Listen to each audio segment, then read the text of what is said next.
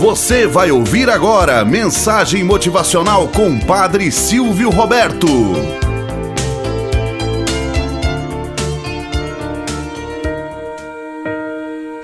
Olá, bom dia, flores do dia, cravos do amanhecer. Vamos à nossa mensagem motivacional para hoje. O lobo e a ovelha. Conta-se que certa vez um lobo, muito ferido devido às várias mordidas dos cachorros, repousava doente e bastante debilitado em sua toca. Como estava com fome, ele chamou uma ovelha que ia passando por ali e pediu-lhe que trouxesse um pouco de água de um riacho que corria ao lado dela.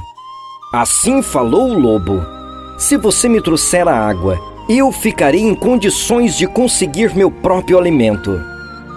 A ovelha prontamente respondeu: É claro, seu lobo. Se eu levar a água para você, sem dúvida eu serei o seu alimento.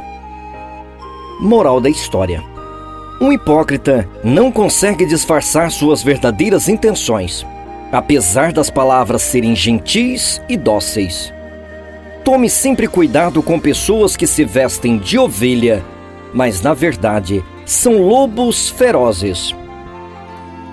Tenhamos um bom dia na presença de Deus e na presença daqueles que nos querem bem.